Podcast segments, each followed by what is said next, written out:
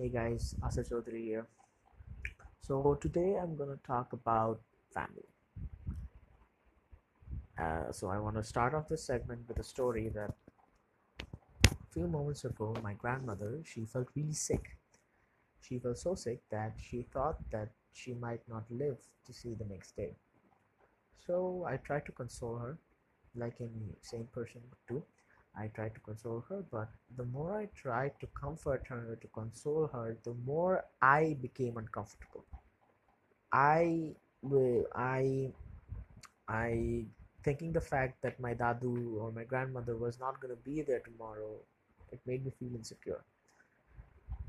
So thanks to thanks to the Almighty, the my dadu didn't face any complications later, but got me thinking.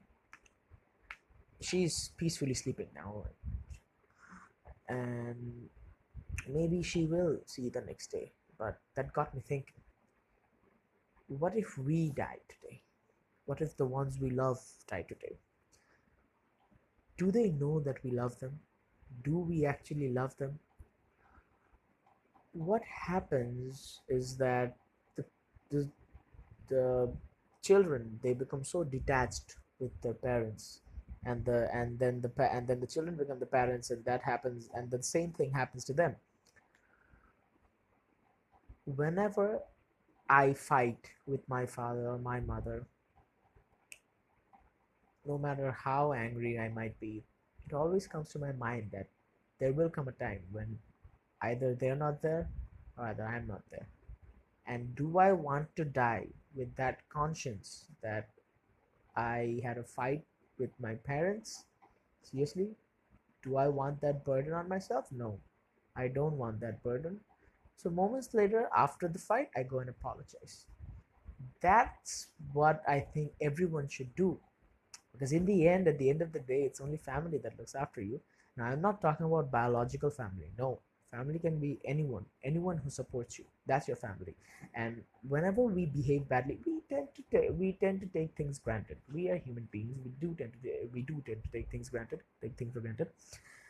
So whenever we take them for granted, whenever we have a fight or whenever we don't connect or whenever we we have some arguments, small arguments, maybe we, the people who are listening to now, we who don't want that burden on ourselves, that conscience on ourselves, we should go approach them and either apologize or either console them or either tell them that let's forget about the fight, let's move forward. Because when you do that, your conscience is clear, a burden is lifted, and trust me, that does feel good. So going back to the topic of my dadu, I really felt scared for her. And I told myself, do I love her? Have does she know that I love her? Yes, because I appreciate my grandmother and I do things for her. So that that really really helps me a lot to think if I'm not there or if my parents are not there. Would I be burdened? Would my conscience be free? Tell yourself that. Look into your eyes, look into yourself, look into your soul, and think. Have I made have I kept my parents happy? Are they happy? If not, why aren't they happy? Did we fight? Was it for me or was it their fault? If it was my fault, then shouldn't I go and help them? Shouldn't I go and talk to them? Sorry, not help them. Shouldn't I go and talk to them?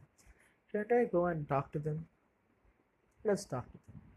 And after you talk, you'll feel lighter. You'll feel that a heavy weight has been lifted from your body and your conscience will be cleared. And you, your parents, your family will then be able to bond on a whole another level. So take my advice. Whatever the problems, whatever the miscommunications or whatever the fights, be the bigger man, be the bigger person.